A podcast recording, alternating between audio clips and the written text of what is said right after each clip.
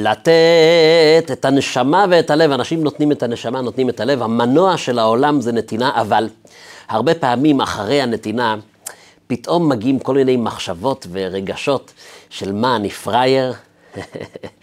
למה הוא לא נתן? למה אנשים לא מעריכים את הנתינה שלי, את ההקרבה שלי? לו אנשים היו יודעים מה עשיתי היום בשביל להגיע למצב הזה, זה נראה לו כל כך פשוט, שאני באתי ו...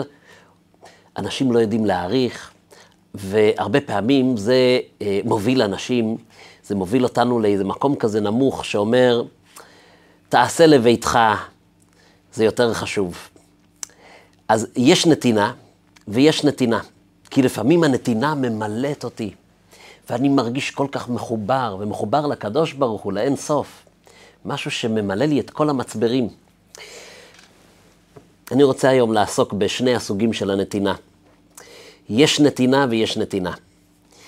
כשהנתינה היא צומחת על מצע של אגו, כשאנחנו עדיין שקועים בעצמנו, וכן, זה מדהים, יש נתינה שהרקע שלה, או המגרש שממנה היא באה, זה עדיין מקום של אגו, קצת אגו. וכשאנחנו פועלים מתוך המקום האגואיסטי, האגו מצד טבעו, הוא לא יכול למלא אותנו באמת. אגו בהגדרה הוא תמיד חסר, הוא תמיד חסר. כי כמה שאני לא אצליח למלא את האגו, חז"ל אומרים את זה במשפט מאוד חריף, אין אדם מת וחצי תאוותו בידו. הוא לא מצליח להשיג אפילו חצי. האגו כל הזמן מנסה להתנפח עוד ועוד ועוד.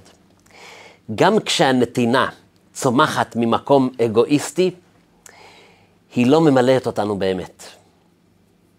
ויש את הנתינה, הייתי אומר, אה, הנתינה היהודית. נתינה שהמקום שלה הוא מקום הרבה יותר טהור, הרבה יותר נקי, מקום שהוא חסר אגו לגמרי, וזו נתינה שיש בכוחה לרומם ולהגביה ולהטעין ולמלא את המצברים. והשאלה היא, מה החילוק העדין, מה ההבדל בין הנתינה לבין הנתינה? הרי גם גויים נותנים.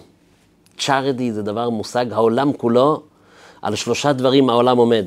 אחד מהם זה על גמילות חסדים. יש המון חסד, עולם חסד ייבנה. ועדיין, הנתינה היהודית, כמו שאני קורא לה, היא מושג אה, יותר עמוק.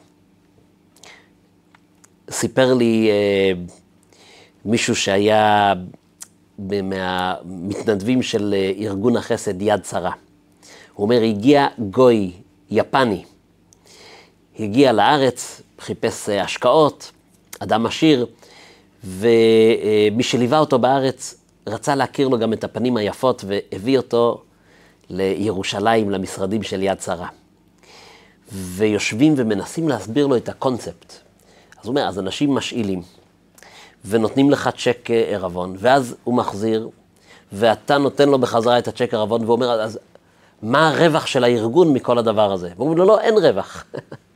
אנחנו באמת רוצים לעשות חסד. עוד פעם, תסבירו לי.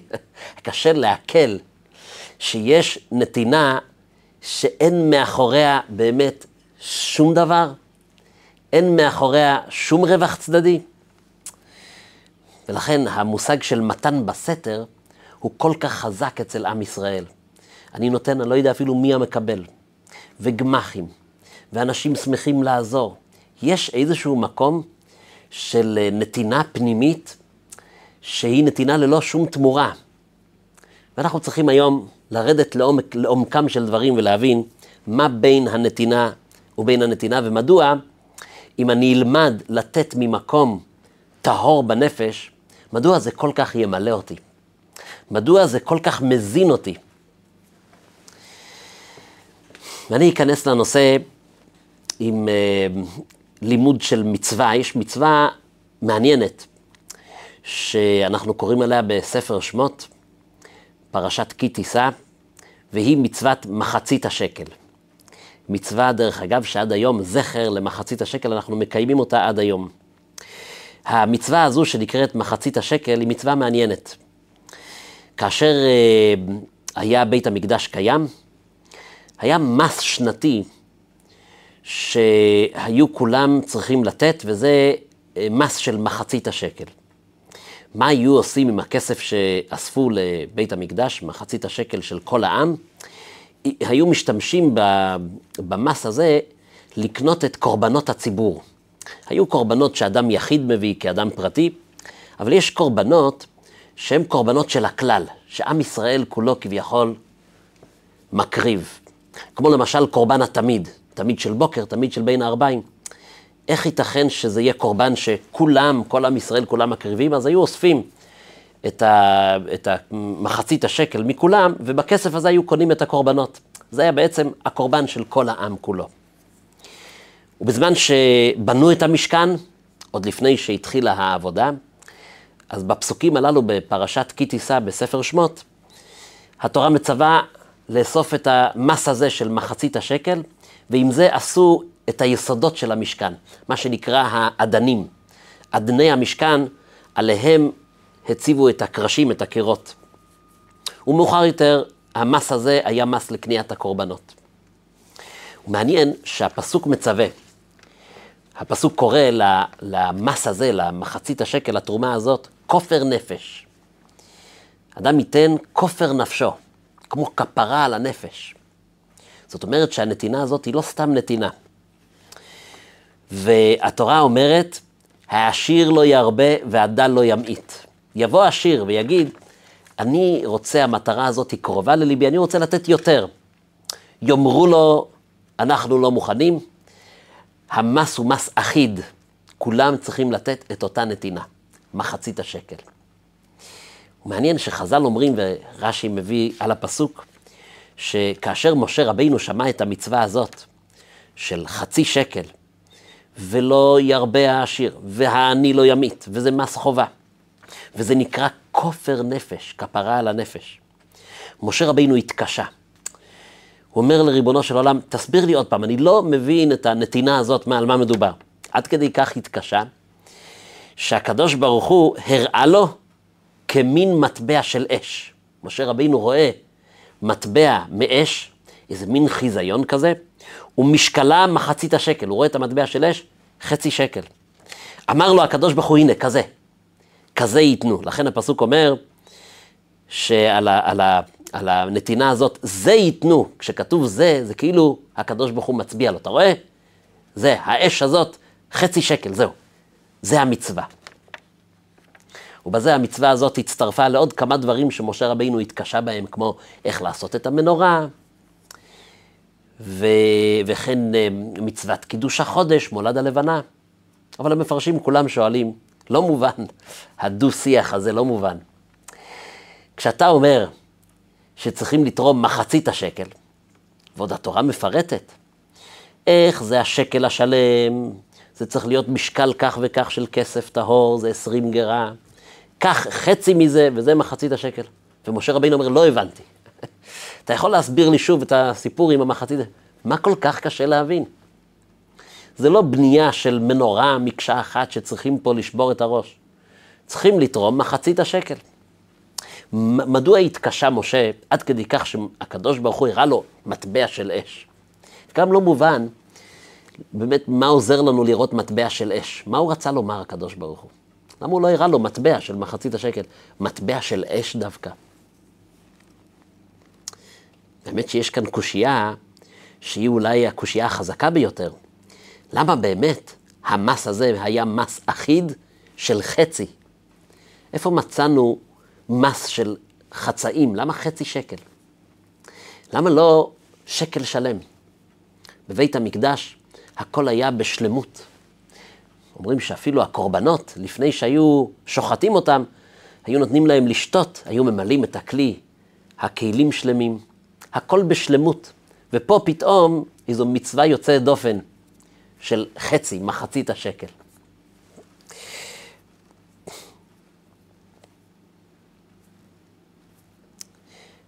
אז כדי להבין את זה, אני חוזר למצוות מחצית השקל כמו שהיא היום.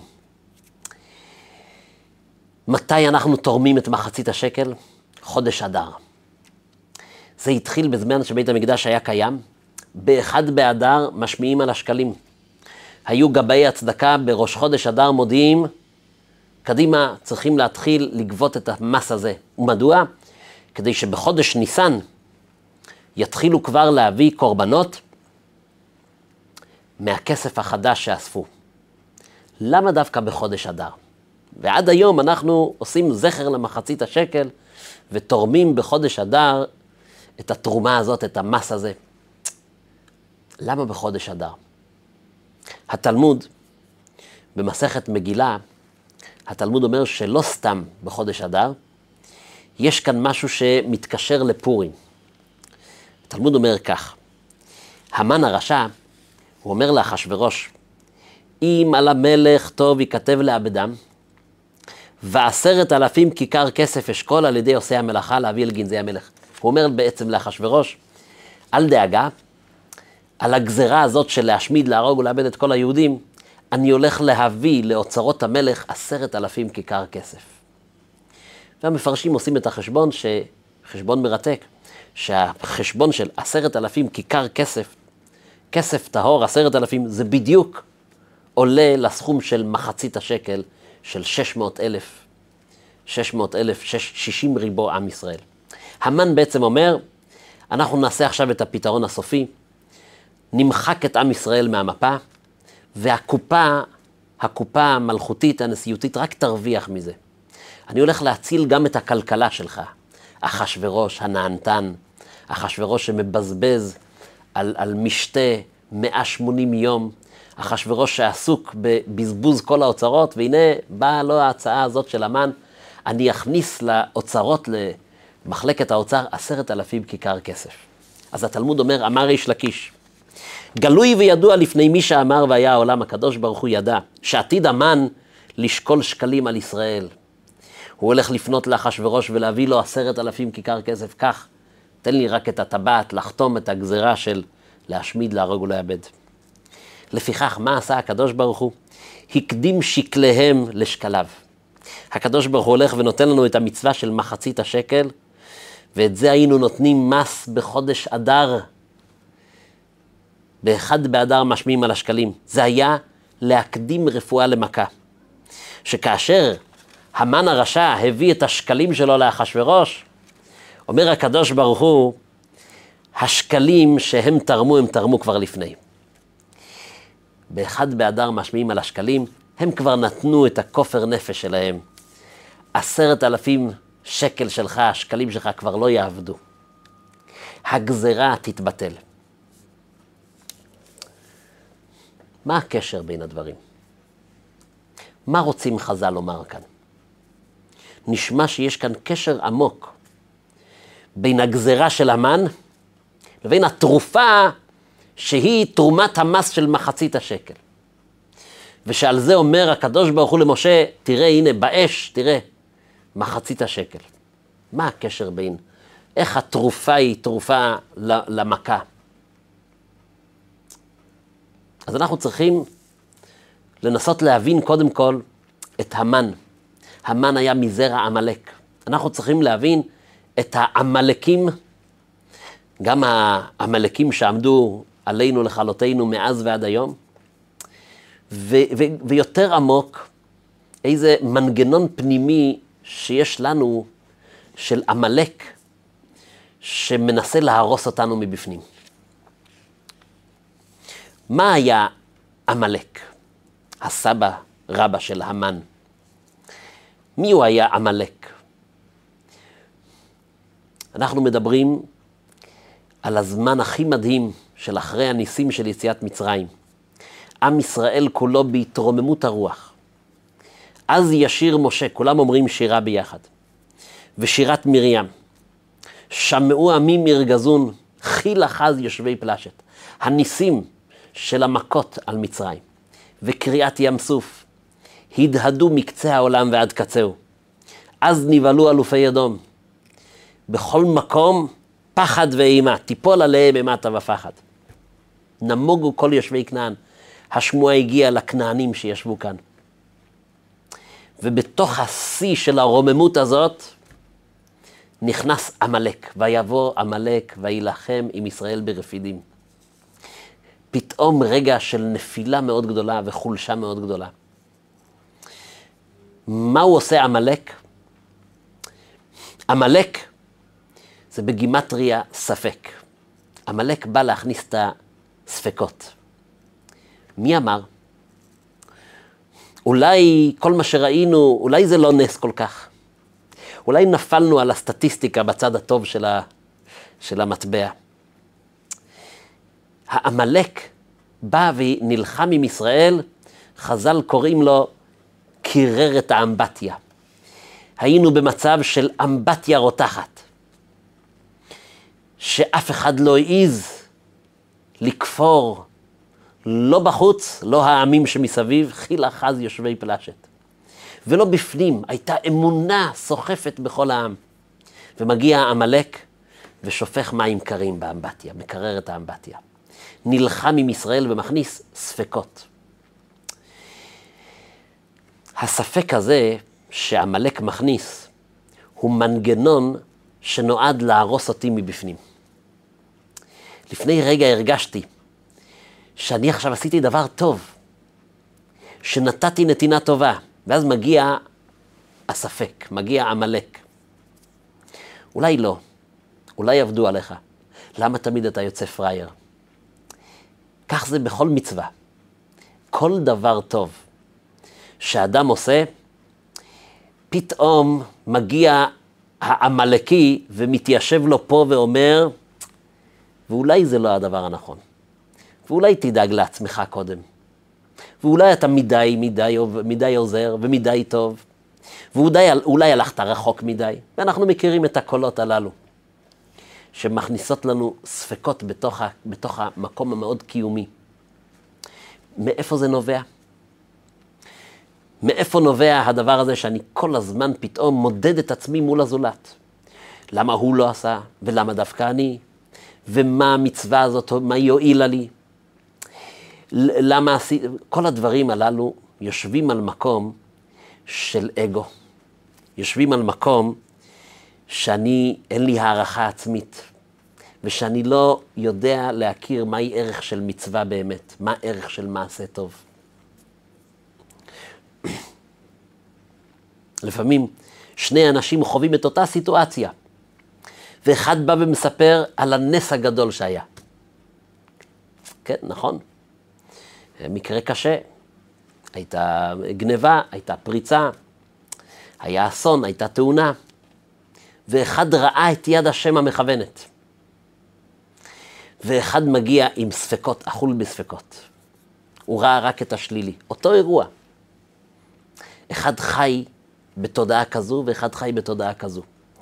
העמלקי יכול להשתלט בנו, להשתלט עלינו, וכשמגיע העמלק נכנסים ישר כל המחשבות שנועדו לקחת את המצווה שכבר עשיתי ולהכניס בי את הספק.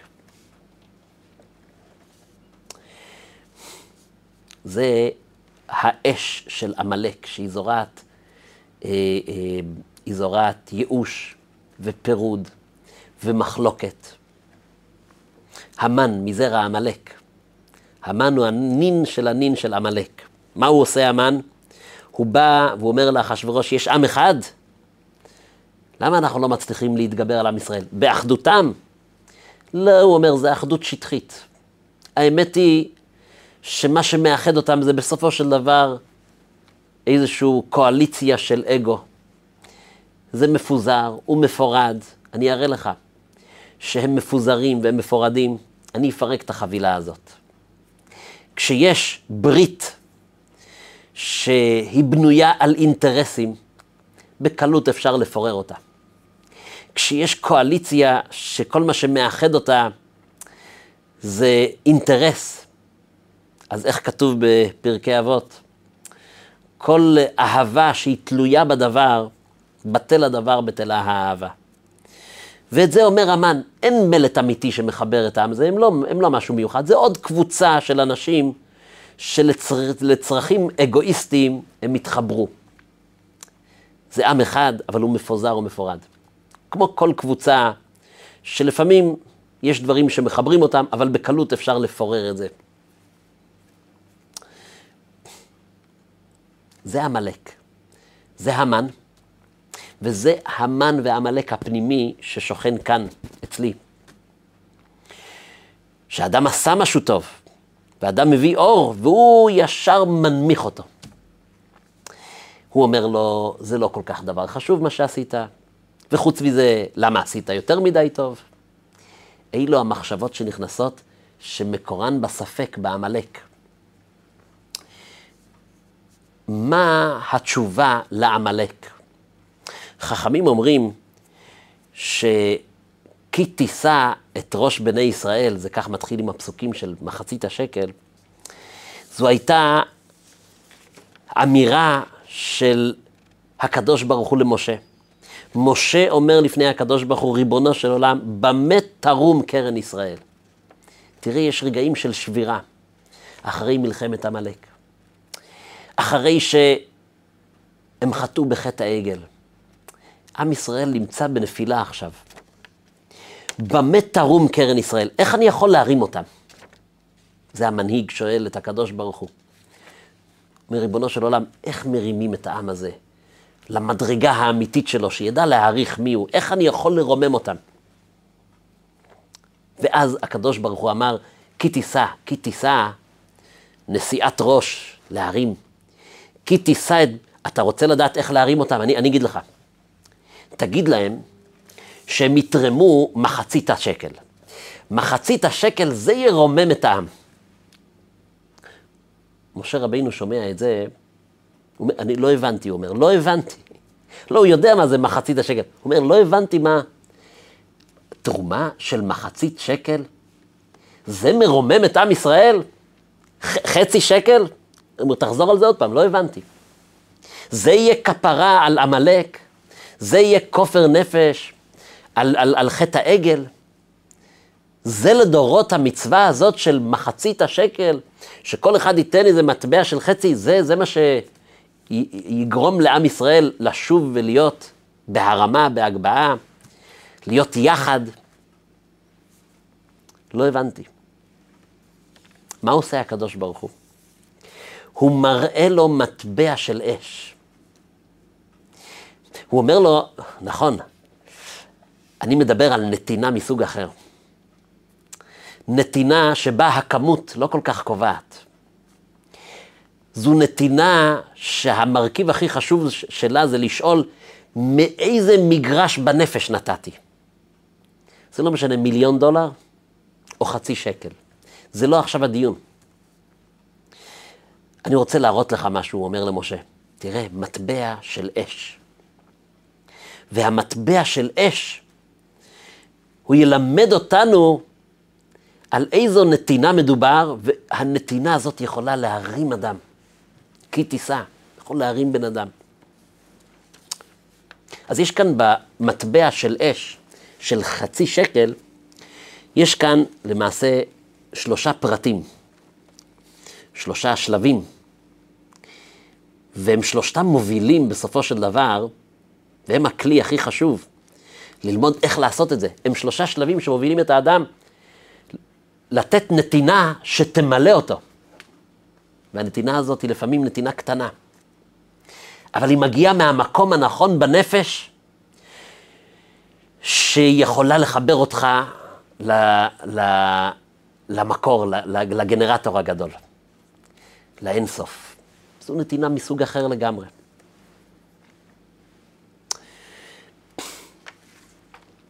אז מהי הנתינה? שהיא, אה, אה, הייתי קורא לה נתינה חסרת אגו, נתינה אלטרואיסטית לגמרי. דבר ראשון, הוא מראה לו אש. והוא אומר לו, תלמד כלל. כשאתה נותן מעצמך, אתה לא מפסיד. תיזכר באש ותתגבר על המחשבות של עמלק, שמכניס לנו ספקות. מנתינה לא מפסידים, לא מפסידים, לא מפסידים. הוא מראה לו אש. כל דבר בעולם שלנו, כשאתה לוקח ממנו, חסר. אם נתתי לילד שלי שתי סוכריות, ואחת מהם הוא נתן לחבר שלו, יש לו רק סוכריה אחת. אבל אש, זה הדבר היחיד בעולם שלנו, שהוא נותן מעצמו, ואורו אינו חסר דבר. נר אחד יכול להדליק אלף נרות. סיגריה אחת יכולה להדליק את כל היער, כל הכרמל עלה באש, סיגריה. אש יכולה לתת אור בלי סוף, ומאורה שלה לא נחסר דבר. הוא אומר, דע לך שנתינה, כשהיא מגיעה מהמקום הפנימי, זו נתינה שלעולם לא יחסר לך, ובחנוני נא בזאת, הקדוש ברוך הוא אומר. אתה חשבת שזה כמו הסוכריות, כשאני נותן סוכריה והיו לי שתיים, חסר, הוא אומר, לא, לא. זה מטבע של אש, דע לך. הנתינה שלך היא נתינה שלעולם לא יחסר לך, כי זה אש. וזה שלב ראשון. אבל השלב השני, הנתינה כשהיא נתינה עם אש, הקדוש ברוך הוא לא הראה לו מטבע של כסף, של נחושת. הוא הראה לו מטבע של אש. כשאדם מגייס את הנתינה שלו מתוך התלהבות, מתוך שמחה פנימית, הנה זכיתי להיות כלי שרת בידיו של הקדוש ברוך הוא, שברא את העולם בצורה כזו, שלפעמים אני יכול לתת, ואני פוגש אדם שמוכן לקבל, ולפעמים אני גם כן מקבל. אין אדם שלם בעולם. אחד שיש לו כסף, פתאום הוא צריך בריאות. הוא צריך עצה טובה. אדם שיכול לתת עצה טובה, לפעמים הוא ערום וחסר כל והוא צריך כסף. אין שלמות בעולם הזה. כשאתה קולט שאתה פה שותף עם הקדוש ברוך הוא, שברא עולם כל כך מעניין, כל כך מרתק, שהשלמות נובעת מהחיבור של כל החלקים הללו, של הפאזל הזה. והנה זכיתי להיות כלי שרת ושליח של הקדוש ברוך הוא, של ההשגחה, ולתת עצה לאדם שהיה חסר לו את האוזן הקשבת, ולתת מטבע לאדם שהיה חסר לו את הלחם לקנות היום במכולת.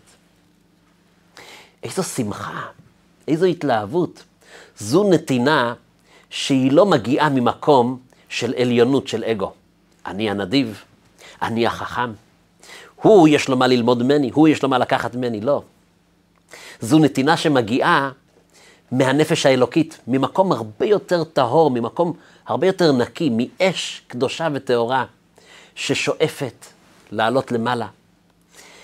ואיזו שמחה ואיזו. איזו, איזה רוגע. אדם נפרד מה, מהשטר, ואיזה שמחה זה עשה לו, איזה סיפוק. לא סיפוק של אני נתתי, אני הנדיב, לא, לא. סיפוק של צדקה. תראו כמה יפה, נעשה צדק. צדקה, יש בו את השורש צדק. הכל עכשיו עומד על מקומו. כן, כשאני הוצאתי את השטר מכיסי והעברתי אותו לפלוני, וכשנתתי מהזמן שלי ומהזיעה שלי, ועזרתי, ואני אחר כך יושב ומרגיש סיפוק פנימי טהור, טהור, סיפוק של הכל בא על מקומו עכשיו. כי אני זכיתי להיות כלי שרת של הקדוש ברוך הוא, ולהביא את הדברים על מקומם. להיות שליחו של הקדוש ברוך הוא, איזו שמחה יש בזה. נתינה כזאת, היא, היא כבר, זה, זה, זה לא משנה הכמות. זה לא המיליון דולר, וזה לא הכמה שעות. היא נתינה איכותית. היא נתינה איכותית. מעט, אבל המעט הזה, הוא הגיע ממקום כל כך נקי וטהור, שהוא ממלא לי את המצברים, כי אני לרגע הבנתי שזכיתי להיות מחובר עם האין סוף. אני, אני יכול לצאת ולרקוד בהתלהבות. מטבע של אש אני רואה מול העיניים. זה איזו שמחה, איזו התלהבות. זה לא משנה חצי שקל או מיליון דולר, זה לא משנה. זה משנה האש. משנה האיכות של הנתינה, האם היא מגיעה ממקום נקי, ממקום חסר אגו, ממקום שאני רואה בכל העולם שיש כאן כל הזמן מיזוג. אני לא יכול לחיות לבד, אני צריך אותו, והוא צריך אותי, וזה מוביל אותי לדבר השלישי, הקדוש ברוך אומר לו, חצי שקל. למה לא שלם? הוא אומר, אין שלם. כשאתה תיתן חצי והוא ייתן חצי, ביחד אתם שלם. הנתינה הזאת, כשהיא מגיעה ממקום של חצי, כל אחד הוא רק חלק, הוא רק פרוסה, הוא רק, הוא רק, הוא רק חלק אחד של הפאזל. אני זקוק לכל הקהילה, לכל הקבוצה, כדי להפוך לשלם. אני אתן את החצי שלי, הוא ייתן את החצי שלו, וביחד אנחנו קהילה אחת, ואנחנו הופכים להיות קבוצה שיש בה שלמות. מה אומר הקדוש ברוך הוא? כשיש את הקבוצה הזאת, אומר הקדוש ברוך הוא, אני רוצה לשרות שם. הקדוש ברוך הוא משרה את השכינה. אש של שכינה ששורה בתוך הנתינה הזאת, של החצאים. זה אומר הקדוש ברוך הוא למשה. במה תרום קרנם? תבין, עמלק והמן, והמן שבלב, הוא מנסה כל הזמן להפריד אותך מהקבוצה. ולומר, למה נתתי? ואולי הגזמתי, ואולי אני אגואיסט. שמור לעצמך, דאג לביתך, סגור את התריסים, סגור את הדלתות, אל תקשיב לטלפון ואל תקשיב לדפיקה בדלת. המחלוקת, הפירוד, האש הזה של המן שלפעמים משתלט עלינו, של מפוזר ומפורד בין העמים, היא אש לא טובה. והתרופה למכה, ולהקדים את התרופה למכה, תלמד אותם את סוד הנתינה היהודית. היא נתינה כזו שאני רוצה שתיקח חצי מכל אחד. כן, גם מהעשיר, אבל תלמד אותו את היסוד של נתינה שמגיעה ממקום של אש. אש טובה, אש שמחברת, אש של חצאים שכל אחד מרגיש רק חצי. האש הזאת תסלק את כל הספקות. אין עמלק ואין ספק. אדם שחווה את הנתינה הזאת, כשהיא מגיעה מהמקום הטהור הזה, מהמקום האלטרואיסטי הזה, הוא מתמלא במטען רוחני כזה ששום דבר אחר לא יכול למלא אותו, גם לא נתינה אגואיסטית אחרת. השבוע אנחנו סביב החגיגות של פורים, יש לפני פורים ואחרי פורים. ומה המצוות אחרי הגזרה של המן? מצוות של ביחד. תקראו את המגילה ברוב עם הדרת מלך, ותיתנו מתנות לאביונים. חצי שקל, בסדר, אבל שהיא תהיה נתינה. תיתנו מתנות לאביונים, ומשלוח מנות איש לרעהו, ותעשו סעודה ביחד, ותתאספו. יום של קהילתיות, זה הפורים. אז אני רוצה לסכם את השיעור שלנו. דיברנו שלפעמים הנתינה מגיעה ממקום מאוד אגואיסטי. אני רוצה להראות לכולם כמה אני יכול לתת ולהעניק. ואדם חושב שזה ימלא אותו וזה לא, מלא, לא ממלא אותו, ואז הוא סובל מכל מיני מחשבות של אני פראייר. אני פראייר. ובאה המצווה של מחצית השקל, ובאים המצוות של פורים, ובאה התורה ואומרת, יש בך כוח של נתינה ממקום הרבה יותר טהור. תלמד לעשות אותה, תעשה אותה, ותשמח במה שעשית, לא בגלל שאתה הנדיב ואתה זכית להיות בעל העצה, תשמח כי אתה זכית להיות חצי. ואין יותר שלם ויותר שמח מלהיות חצי בעולמו של הקדוש ברוך הוא, ולראות איך הפאזל הזה כולו נבנה. כשלומדים לעשות את הנתינה הזאת במובן הטהור שלו, במובן של האש שלו, אנחנו יכולים להתגבר על כל עמלק. אנחנו זוכים לשמחה אמיתית ופנימית. ואני אסיים עם סיפור. ועוד לפני הסיפור אני אבקש מכם, אנחנו משתדלים כל שבוע להעלות סרטון לערוץ. הקישו מתחת לסרטון על כפתור הלחצן ההרשמה, ותוכלו להיות ראשונים כשסרטון חדש מתפרסם. זה סיפור על יהודי קמצן, שהיה ידוע שאין מה לגשת אליו ולבקש ממנו שותפות עם כולם במצווה של צדקה, מכיוון שהקמצן הזה, הוא תמיד לוקח מטבע של נחושת, חמש אגורות, ואת זה הוא נותן לכל, לכל אדם שמגיע אליו לבקש נדבה. הוא נותן חמש אגורות. כמובן שאף אחד לא לוקח ממנו את החמש אגורות, וכך זה שנים, ואנשים כבר הפסיקו לדפוק על דלתו. עד לאותו יום, שהיה מצוות פדיון שבויים, משפחה שהבן שלה עומד להתחתן, ואותו הבן פתאום נלקח לבית האסורים, והסתבר שיש איזה תיק שהוא לא סגר, ורוצים בשבילו כופר נפש, 500 רובל ברוסיה. והחתונה עוד מעט מתקרבת. ובעל התניא, רבי שניאור זלמן, שהיה שם באותה עיירה ושמע על המקרה, הוא אמר, מה פירוש? צריכים לעבור דלת דלת ולגייס את הסכום. העיקר שהוא יוכל להגיע לחופה. ועשו רשימה, למי פונים?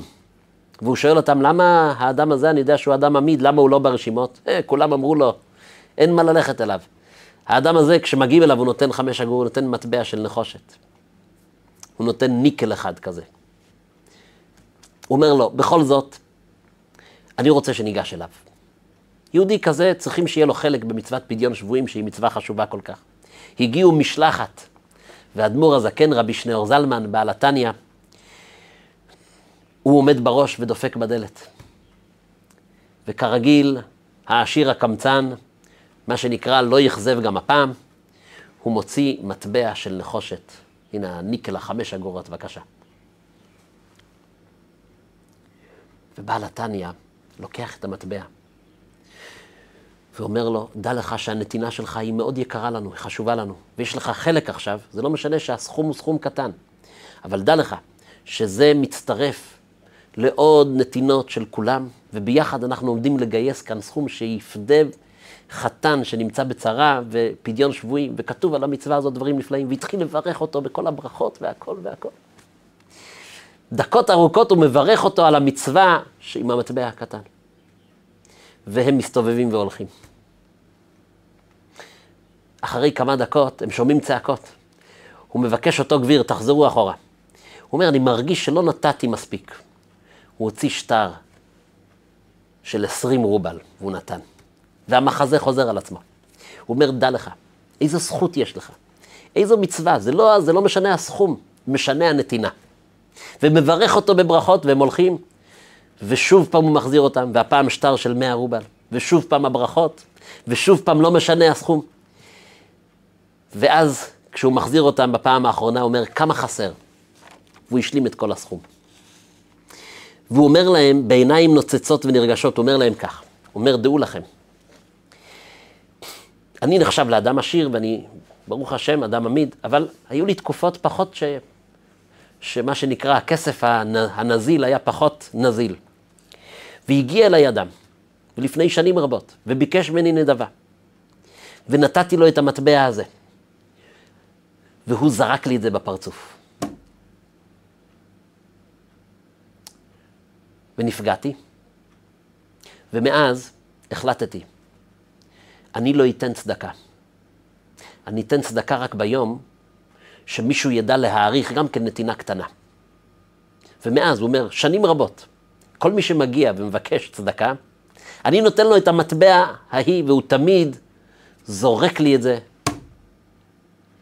ואני נזכר באותם רגשות של כעס על אותו הראשון שזרק את זה, ואני יודע שהשם שלי יצא לו מוניטין של הקמצן הגדול, שלוקח את המטבע של הנחושת הזאת, וכולם זורקים לו את זה בפנים.